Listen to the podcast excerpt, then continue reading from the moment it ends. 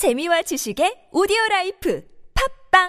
안녕하세요, 군사돋보기입니다. 아마도 저뿐만 아니라 여러분들 중 성인이신 분들은 최소 한 번쯤은 그 야한 동영상이라는 것을 보신 적 있으실 겁니다. 이쪽 분야에서는 가장 유명한 것이 바로 선진국이라 불리는 일본인데요. 하지만 저도 그렇고 여러분들도 그렇고 군복무를 할 당시 중요한 임무로 생할 때만큼은 맡은 바 임무로 생하는데 온 신경을 집중시켰을 겁니다. 그런데 역시 선진국은 다른 걸까요? 2007년 초 야한 동영상을 일본의 해상 자위대원들이 돌려보다가 그만 군사 기밀을 유출시키고 마는 어이없는, 차마 얼굴을 들고 다닐 수 없는 쪽팔린 사고가 발생하고 말았습니다. 그것도 현대전에 있어 함대 방공을 책임지는 신의 방패라는 이지스함의 중요한 기밀 정보가 야한 동영상과 함께 유출되었다니, 아니 얘네들은 도대체가 군기가 얼마나 빠진 거야 하는 생각이 들게 하는데요. 뿐만 아니라 최첨단 탐지 성능을 가지고 있다는 일본 해상자위대의 예전 기함 쿠라마함이 우리 한국의 컨테이너선을 들이받아 완전히 박살이 나버리는 사고가 나기도 했는데요. 대체 이 어이없는 사고들은 무엇 때문에 일어났고 또 그 이후 어떻게 되었을까요? 전문가는 아니지만 해당 분야의 정보를 조사 정리했습니다. 본의 아니게 틀린 부분이 있을 수 있다는 점 양해해 주시면 감사하겠습니다. 보고 싶은 것은 이해하지만 혈기왕성한 20대 초반 젊은이들이 모여있는 군대라는 조직에 들어가면 사회에 있을 때 즐겼던 것들 중 너무도 그리워지는 것들이 여럿 있습니다. 그 중에서도 야한 동영상은 가장 생각나는 것 중 하나일 텐데요. 솔직히 저는 그랬습니다. 후임들이나 동기가 휴가를 나간다고 하면 들어올 때 꼭 맥심이라는 잡지를 사달라고 부탁하는 사람들이 종종 있었는데요. 그런데 이런 소심한 우리 해군과 달리 역시 선진국 해상자위대는 스케일이 다릅니다. 2007년 초 임무를 수행하고 있던 일본 해상자위대의 타치카제급 방공구축함 한 자위대원이 두근두근하는 마음으로 함정이 가져온 자신의 개인 컴퓨터를 켭니다. 이때 일본에는 아직 인터넷 정액제라는 것이 도입이 되지 않은 상태였기에 대용량 영상이나 게임을 일반 가정집에서 즐기려면 필요한 금액이 적지 않았는데요.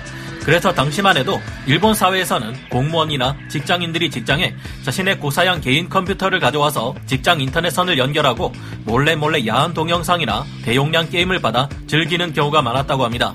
이 자위대원은 짬이 좀 차서 계급이 높았는지 자신의 직장인 타치카제급 방공구축함에 개인 컴퓨터를 들여와 구축함에 인터넷선을 연결하고 지난밤 꿈속에 나왔던 그녀들을 만나러 갑니다.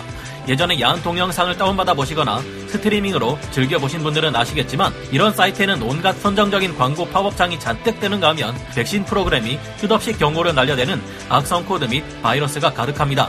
다른 곳도 아니고 인도 태평양 지역의 안보를 책임져야 할 타치카제급 방공구축함에서 야한 동영상을 본다니, 이 자위대원도 물론 처음부터 이랬던 것은 아니지만 계급이 높아지고 안 들키면 그만이라는 생각이 들었을까요? 남들도 직장에서 그런 거 보는데 두 눈을 크게 뜨고 긴장한 채 아름다운 그녀들이 나오는 야한 동영상을 보고 즐거운 시간을 가진 자위대원. 야, 뭔데? 오, 수호이 됐으네. 이거 나도 좀 보자. 나도. 야, 역시 자네 물건 볼 줄 아는구만. 이 자위대원들에게 고화질의 야한 동영상은 군 생활에 있어 한 줄기 빛이었습니다. 그런데 얼마 지나지 않아 일본 해상 자위대 전체가 발칵 뒤집어질 만한 대형 사고가 일어나고 맙니다.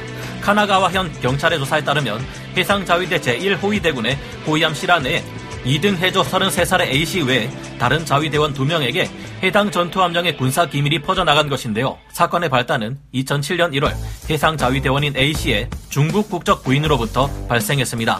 A씨의 부인은 일본 당국의 입국관리법 위반 혐의로 체포되었고 경찰은 A씨의 집에 대한 압수수색을 벌였는데요. 그런데 A씨의 집에서 일본 해상자위대의 이지스 레이더 정보 등 특별 군사 기밀이 담긴 하드디스크가 발견되었습니다. 이 기밀은 미일 상호 방위 원조 협정에 따라 미국이 일본에 제공한 것으로 방공구축함에 탑재된 무기 성능 등에 관한 정보가 담겨 있었다고 하는데요. 이 사건을 조사한 일본 경찰은 다음과 같이 발표했습니다. 이 사건 관련자 3명의 PC 하드디스크에는 이지스함에 대한 기밀 정보와 함께 야한 동영상이 담겨 있었다. 자위대원들끼리 야한 동영상을 주고받는 과정에서 기밀 정보가 확산된 것으로 보고 있다. 수사 당국 등이 밝힌 바에 따르면 A씨의 하드디스크에 들어있던 이지스함 정보 파일은 다른 호위함의 승무원 PC에서 복사한 것이라고 합니다. 또 다른 하사관이 기밀 정보 파일을 포함하고 있는 야한 동영상을 자신의 PC 등에 복사했다고 하는데요. 아마도 이 당시 문제의 직접적인 원인은 위니2라는 P2P 프로그램 때문인 것으로 파악됩니다. 이 사건이 발생하기 2년 전에도 위니2로 인해 해상자위대 해저지형도 등 기밀 문서가 유출된 적이 있었다고 하는데요. 이 위니2라는 프로그램을 PC에 인스톨하면 자료에 바이러스가 잔뜩 묻어서 들어오는 경우도 있었는데 컴퓨터에 있는 모든 자료를 강제로 공유시켜버린다는 특징이 있었다고 합니다. 이 사건의 원흉이 된 컴퓨터 바이러스의 이름은 킨타마 바이러스였다고 하는데요. 그래도 A씨가 이 사실을 알고 행동한 것은 아닌 걸까요? A씨는 경찰에서 야한 동영상을 복사하자 이지스함 정보 파일도 함께 들어왔다, 나중에야 이 사실을 눈치챘다고 진술했습니다. 사실은 본인만이 알겠죠. 수사 당국은 A씨 등 관련자 3명이 모두 이지스함 기밀 정보에 대한 접근 권한이 없다는 점에 주목하고 자위대 간부도 혹시 이지스함의 군사 기밀 누설에 개입되어 있는지 조사했습니다. 일본 방위성과 해상 자위대는 이후 업무용 데이터 반출을 금지하는 등 사후 보안 강화 작업을 벌였는데요. 유출된 이지스함 정보에는 이지스함에 탑재된 이지스 시스템 중 다수의 목표물을 동시에 잡아내는 레이더의 성능, 그리고 요격 시스템에 관한 도면과 계산식 등 특별 기밀 정보가 포함되어 있었다고 하니 기가 막힌 일입니다. 이후 일본 정부에서도 공무원들이 관청의 컴퓨터가 사양이 떨어져서 개인 컴퓨터를 가져올 수밖에 없다는 핑계를 대지 못하도록 매년 거액을 들여 관공서 컴퓨터를 최신형으로 교체해오고 있다고 하네요. 이 사건으로 인해 야한 동영상과 함께 이지스함의 기밀을 퍼뜨린 3명의 해상 자위대원은 파면되었고 17명이 6일 이상의 정직을 받았다고 하는데요. 가장 먼저 처음 데이터를 유출시켰던 3등 해좌는 미일 안보조약 준수를 위한 비밀 누설죄가 적용되어 기소까지 되었다고 합니다. 그리고 이 일로 인해 우리나라 해군으로 치면 해군 참모총장급에 해당하는 해상자위대 막료장이 해임하게 되었다고 하며, 이 일이 발단이 되었던 걸까요? 일본이 미국에게 F-22 스텔스 전투기에 대한 자료를 좀 주면 안 되겠느냐고 했더니 미국은 그때 그 야한 동영상 가지고 기밀 누설시킨 놈들 안 돼! 하고 거절해버렸다고 하는 소문이 있습니다. 2등 해조 A씨의 부인이 중국인이었기 때문에 또다시 일어날지 모를 기밀이 중국 측에 들어가게 될까봐 불안했던 걸까요? 아무튼 야한 동영상은 개인 컴퓨터나 TV로만 보는 것이 좋겠습니다. 한국의 컨테이너선을 들이받고 박살이 나버린 일본 후라마함, 여기에서 끝나면 다행이겠지만 일본 해상자위대의 얼굴을 들 수 없게 만드는 어이없는 실수는 또 한 번 발생합니다. 이번 사고는 우리 한국과 연관이 있는 사고인데요. 본의 아니게 우리 한국의 컨테이너선 하나가 일본 해상자위대의 군함을 박살내버리는 전과를 올렸습니다.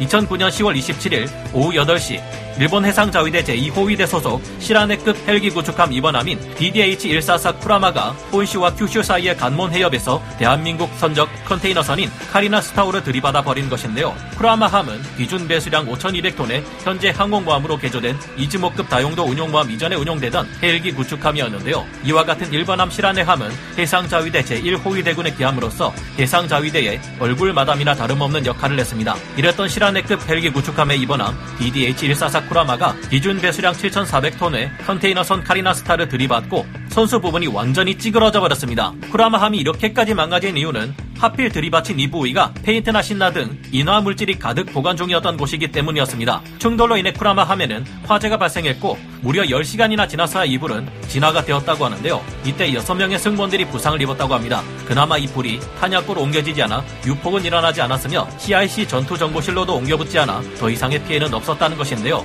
그래도 거의 코가 부러진 것처럼 선수 부분이 크게 파손된 쿠라마함은 운항이 불가능할 정도로 손상이 컸다고 합니다. 반면 체급이 커서 그런지 우리 한국의 카리나스타는 옆구리가 좀 파손되었을 뿐 상대적으로 큰 손상은 없어 보이는데 완전히 박살이 나버린 쿠라마함을 보면 이거 어딘가 우리가 이긴 듯한 기분이 들기도 합니다.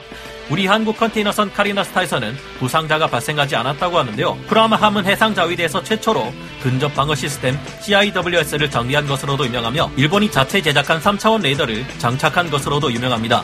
4개 호위대군의 기함 역할을 하기도 했던 해상자위대로서는 자랑스러운 전투함이었는데요. 그런데 최첨단 탐지 시스템을 자랑한다는 쿠라마함이 어쩌다 어이없게 우리 한국의 컨테이너선을 들이받은 걸까요? 사고의 원인은 조사 결과 일본 측 통행관제소의 과실이었던 것으로 드러났는데요.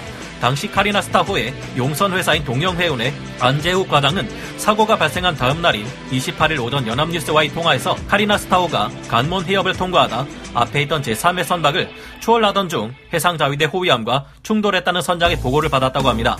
일본의 해상충돌예방법에서는 폭이 좁은 해협에서의 통행 시 우측 통행을 하도록 하고 있으며 전방의 상대 선박을 발견했을 때도 상호 우측으로 피하도록 규정하고 있습니다. 그런데 카리나스타호의 선장의 보고에 따르면 제3의 선박을 추월하기 위해 카리나스타호는 현지 항만관제소의 통제를 받았으며 항만관제소에서 오른쪽이 아닌 왼쪽으로 추월하라고 해서 그렇게 하다가 쿠라마함과 충돌사고가 난 것이라고 합니다. 일본 측 통행관제소에 빼도 박도 못할 실수이기는 합니다만 이런 사고가 날 정도라니 쿠라마함의 견시병들은 뭘 하고 있었을까? 화투치고 놀고 있었을까 하는 의혹을 지우기 어렵네요. 혹시 또 그 야한 동영상 보고 있었을까요? 물론 이 당시 쿠라마함이 하와이까지 가서 굉장히 중요한 성능 테스트를 성공하고 긴 휴가를 떠날 생각에 들떠 있었을지도 모른다는 말도 있습니다. 긴장이 풀린 나머지 야한 동영상 보고 있었을지도 모르죠. 한국까지 불과 40km를 앞두고 있는 상황에서 쿠라마함의 해상 자위대원들이 얼마나 즐거웠을지는 상상이 갑니다만, 그래도 그렇지 우리 해군에서는 이런 일이 자주 발생하지 않는 것을 생각하면 이상합니다.